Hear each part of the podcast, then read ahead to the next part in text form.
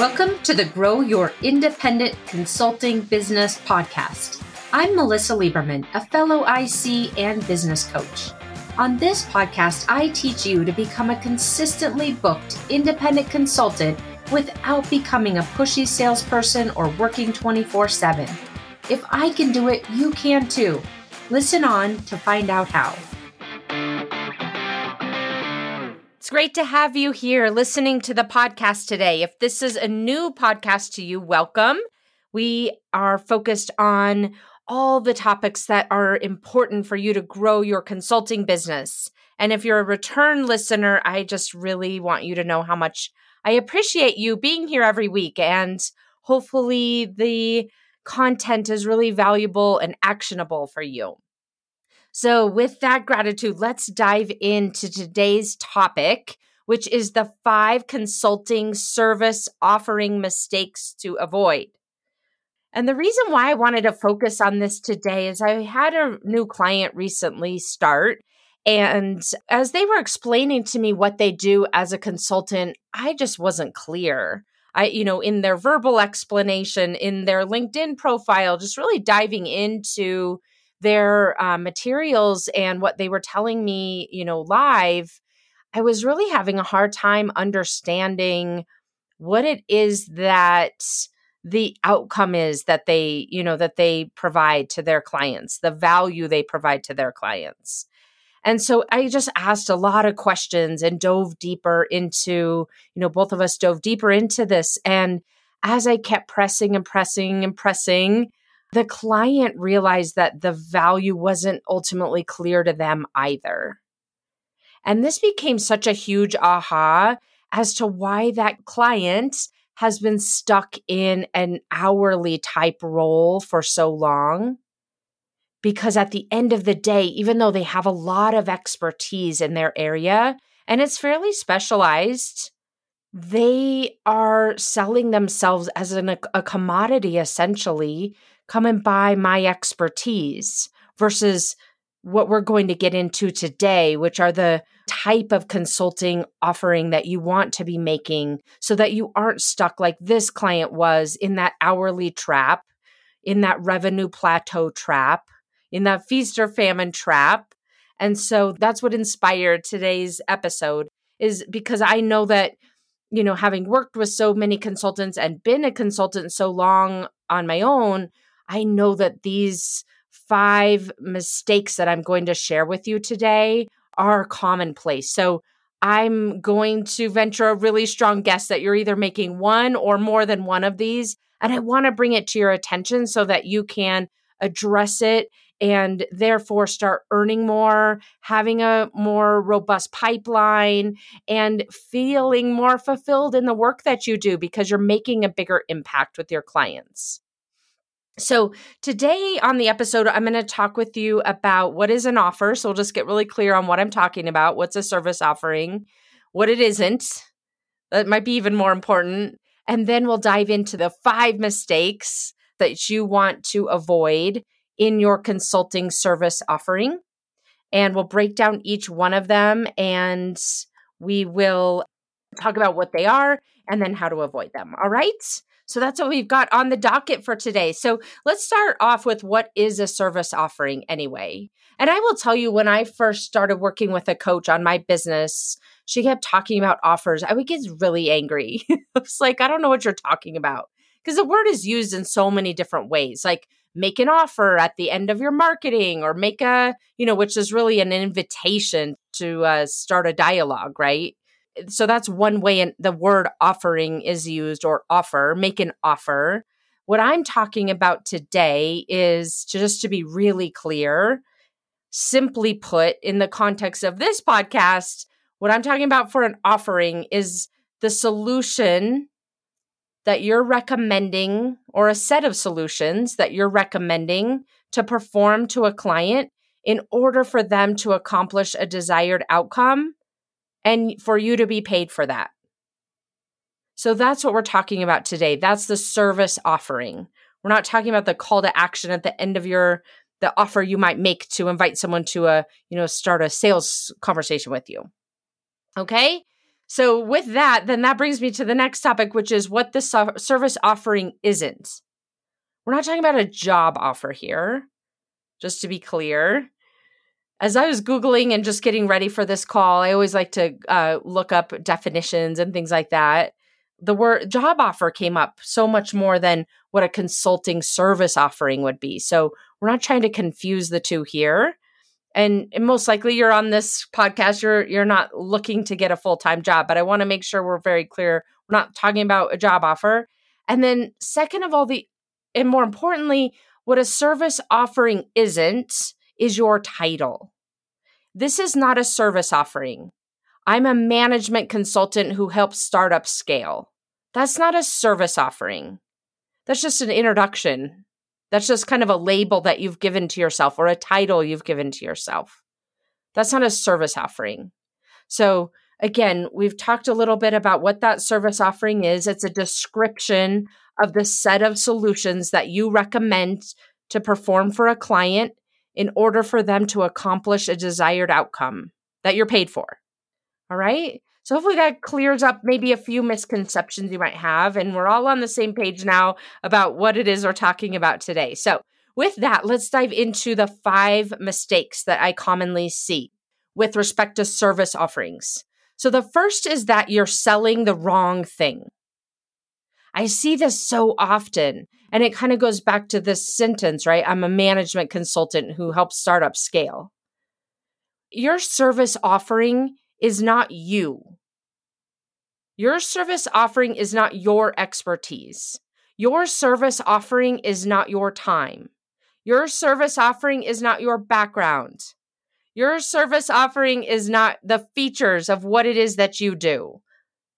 If you're selling those kinds of things, including even access to you, and I recognize that's a little bit of a fine line because some retainer situations really is selling access to you, but they are expecting an outcome, having access to you, right? So if you're selling yourself, essentially, that's where I'm saying this is a mistake with your service offering. We don't want to be out there selling you. We want you to be out there selling the result that you can get for the client. We want you to be out there selling the value you can deliver for the client. We want you out there selling the benefits and the return on investment and the business case for the client. That's the service offering. So if you are right now primarily leading with selling yourself and building up your credentials and your background, you're selling the wrong thing. And this creates a domino effect because if you're selling yourself, of course they're going to want your time. And of course, this is how you create a dynamic where you're constantly having to work in order to make money. So instead of selling yourself, we want you to switch into selling the outcome that you can deliver to that client. The benefits, the return on investment, the business case, that's what you're selling. And you're almost like an afterthought, or what, what I like to say, like the appendix. Okay? So that's mistake number one. And I'm going to give you one A. Probably should have had six mistakes, even seven. But one A is, is what I talked about in episode thirty-one, which relates to you selling the wrong thing, which is assuming that they just want what you do. Like they should want what you do. So if, if you didn't catch episode thirty-one, go back and listen to that afterward. But the gist of it is that just because what you do is basically the right way to do business or the quote unquote right way to solve a problem or the quote unquote right way to operate something or implement something doesn't mean that your potential buyer cares about that. So figure out what they do care about and position your solution that way. So this mistake number one is all about what you're positioning. Don't be positioning yourself. Don't be positioning things that you sh- think they should want or care about. Position the actual benefit, the actual R O I, the actual outcome, and the business case that you can help them to accomplish. Okay? All right. Number two. This is a really interesting mistake that I see so often. And quite frankly, I made this mistake early on in my business as well. And that is that you're not sold on your offering. You are not sold on your offering. The way this shows up is intellectually, you you know you know your stuff. Intellectually, you can look at your LinkedIn profile and all the experience you've accumulated. But under the covers, you have doubt. You're not exactly sure the client's going to get the benefit or the R O I that you both expect. And even if it's a five percent doubt or a ten percent doubt, it comes through.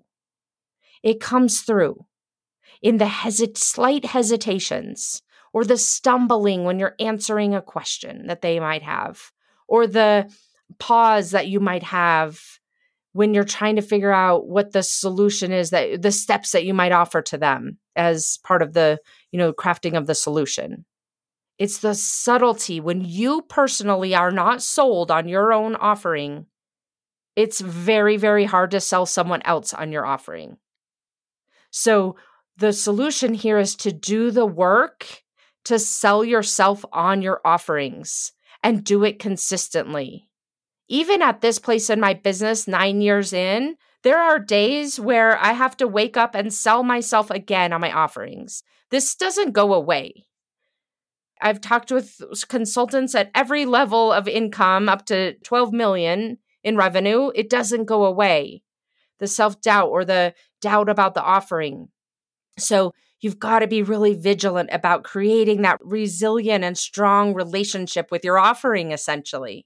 That you love it, that you know that you can help the client accomplish whatever it is that you are helping them to accomplish. So that's mistake number two.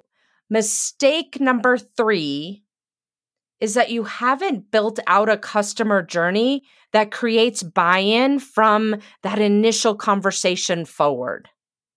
You think all of the onus is on you as an expert. And so you need to craft the solution. You need to come up with the great ideas. You need to tell them how, how what the process will look like. And when you take in all of that onto your own shoulders, it sounds really good, right? You're the expert. You're the person who, who will lead, lead them through to whatever the result is that they want.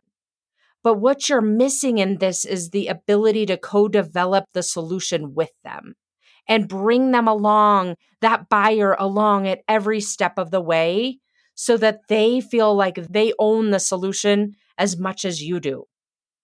That's what creates the buy-in. That's what creates that internal person who's selling the work for you. And to be clear, I'm not telling you that you should sit down with, you know, with both of you with a blank piece of paper and figure out what the solution should be. We're not trying to recreate the wheel every time optimally, but what it does mean is that you're really getting their input and their buy-in all along the way at every step of the way of what, what you see to be the straw model or what you to see, see to be the, you know, the um, framework that you want to guide them through as the solution, and they're contributing to it as well and see that they really co-own it with you. So that's mistake number three that I see so often, is that as consultants, as experts, we think that we need to know all the answers and tell the client and convince them that these are all of the right answers, and then somehow they'll trust us and they'll want to move forward. That's a lot of work. That's a lot of heavy lifting. So switch that around and you be the expert at facilitating. You be the expert at guiding them through the framework. But open that door up for them to co-develop it with you. And ultimately, it's going to make your entire process easier, both the business, you know, the sales process, as well as the delivery process. Okay, let's talk about mistake number four. I see this a lot where the, you design the offer backwards. So let me tell you what I mean by that. What I see so often happening, and I think it's just a nature of, of what we do as a, you know, as a profession, is that we look at a problem and then we build all the steps and tools and systems to fix the problem and then ultimately get the outcome that we want.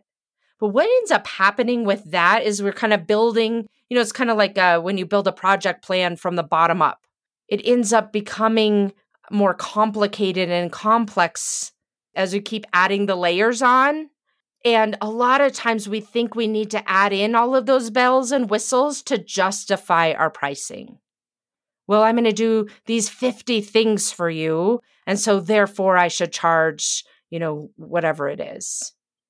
So creating this offer from kind of the bottoms-up approach, if you think about it from a project management perspective, and that's why I say it's backwards versus the top-down. Thinking about your offer, your service offering in this way. What is the solution? What is the ultimate outcome that my client wants to accomplish?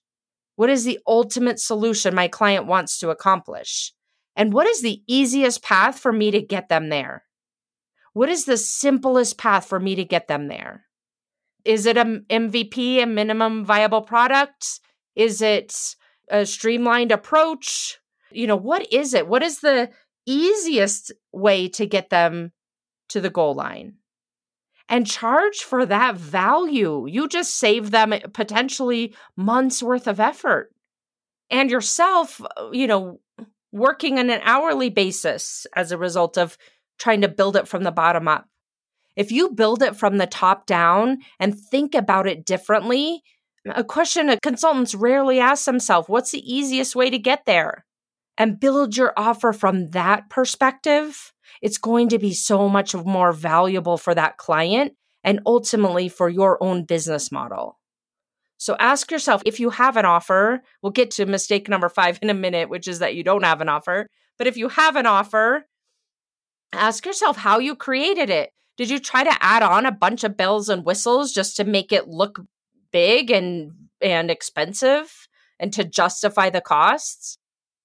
And if you did it that way, revisit it and figure out what can I streamline here to help my client get to where they want to be the fastest and the simplest and the easiest and the least complex. And that brings me to mistake number five, that you don't have an offer. You might have been listening to all four mistakes and realize you don't even actually have an offer. There are a lot of consultants in the same boat with you if you're in this boat. Now, let me make a nuance here. If you're brand new to consulting, then I believe that this is a great approach. Don't go out making a bunch of offers and websites and all the collateral. Don't go make a service offering. Go land a few clients and use real life examples and case studies and experience of what you like doing and what you don't like doing and what types of clients you want to work with and which ones you don't, to create your service offering. So if you're really new at being an independent consultant, then this mistake is not, is not for you. However, if you're here listening to this podcast and you want to grow your consulting business, which means you want to grow your income and your impact and your independence, then you're at the place where you need an offer. And I find that consultants usually avoid creating service offerings for a couple of reasons. The first is they don't want to leave business on the table. Well, I don't want to get so narrow that then I kind of forego other types of business. That's not what's going to happen. What's going to happen if when you create an offer is you become known for what you do. You become known for the value that you deliver, the problem that you solve. And you still may have other people approaching you to ask you to do things that don't fit into your service offering, you know, kind of your core service offering, and then you just get to decide if you're going to do those or not. So that concern about, I'm gonna, I'm worried if I narrow down too much in my service offering, I'm going to leave business on the table, I've found time and time again is not a valid concern. It's actually the opposite. You end up getting so much more business because you're really known for something, and then oftentimes other work comes to you as well. So it's the opposite. You end up making more money. You're not leaving money on the table. And the other reason I see that consultants tend to not want to narrow in on a, on a service offering is because they're worried they're going to pigeonhole themselves and get bored. I want a lot of variety. Well, at the end of the day, do you want a lot of money and a lot of impact and a lot of flexibility in your schedule? Or do you want to be handcrafting and creating brand new things every single time? Because a lot of times that's what the trade-off is. So if you don't have a service offering, in order to hit your business goals, you really want to look at this. This is a mistake to not have a, a service offering unless you're brand new. So go create one. And the advice I'll give you is that assume it's going to be bad. Go create one and just make the assumption that it's going to be bad. It's not going to be flying off the shelf on day one when you go and pitch it to your first prospective client. But over time, having that baseline, you'll be able to use that to get the input, to get the real life scenarios, to refine it, refine, refine, iterate to the point where it is very compelling and tight and clear. And that's where ultimately you're going to want to be. So those are the five mistakes that I see with independent consultants and their service offerings, that ultimately when you're making these five mistakes, it creates dynamics where you are in that feast or famine cycle, where you are under-earning, where you are overworking because you're working hourly and trying to, you know, uh, maximize your billings in case you have, you know, a gap in business, for example. So it's really important to work on this service offering and dial that in. So go put this into action in your business. Go look at your offer if you have one and figure out which of those mistakes you're making and then pick one to address. If you don't have an offer, that's the one to pick. If you do have an offer, choose one of the other four and address it one at a time. Address it, then pick the next one, and then the next one. There's no right order to go in. Just go with your gut and say, you know what? I need to really work on feeling confident that I can deliver this offer. So I'm going to work on that one first. So hopefully this is really helpful for you to dial in that service offering so that you can ultimately increase your pipeline and the value that you're delivering at the end of the day to your clients. And I will let you know that this is the work that I help my own clients with, my own clients who are independent consultants like you, who are running their own businesses and want to grow and create more income and impact and independence for themselves. So if you are someone who wants help with that work, reach out and we can have a conversation. The easiest way to do that is at the website consult melissa dot com. And we'll put that in the show notes as well. Thanks for tuning in today, and I will see you again next week. Thanks for joining me this week on the Grow Your Independent Consulting Business podcast. If you liked today's episode, I have three quick next steps for you. First, click subscribe on Apple Podcasts or wherever you listen to make sure you don't miss future episodes. Next, leave me a review in your podcast app so other independent consultants can find and benefit too.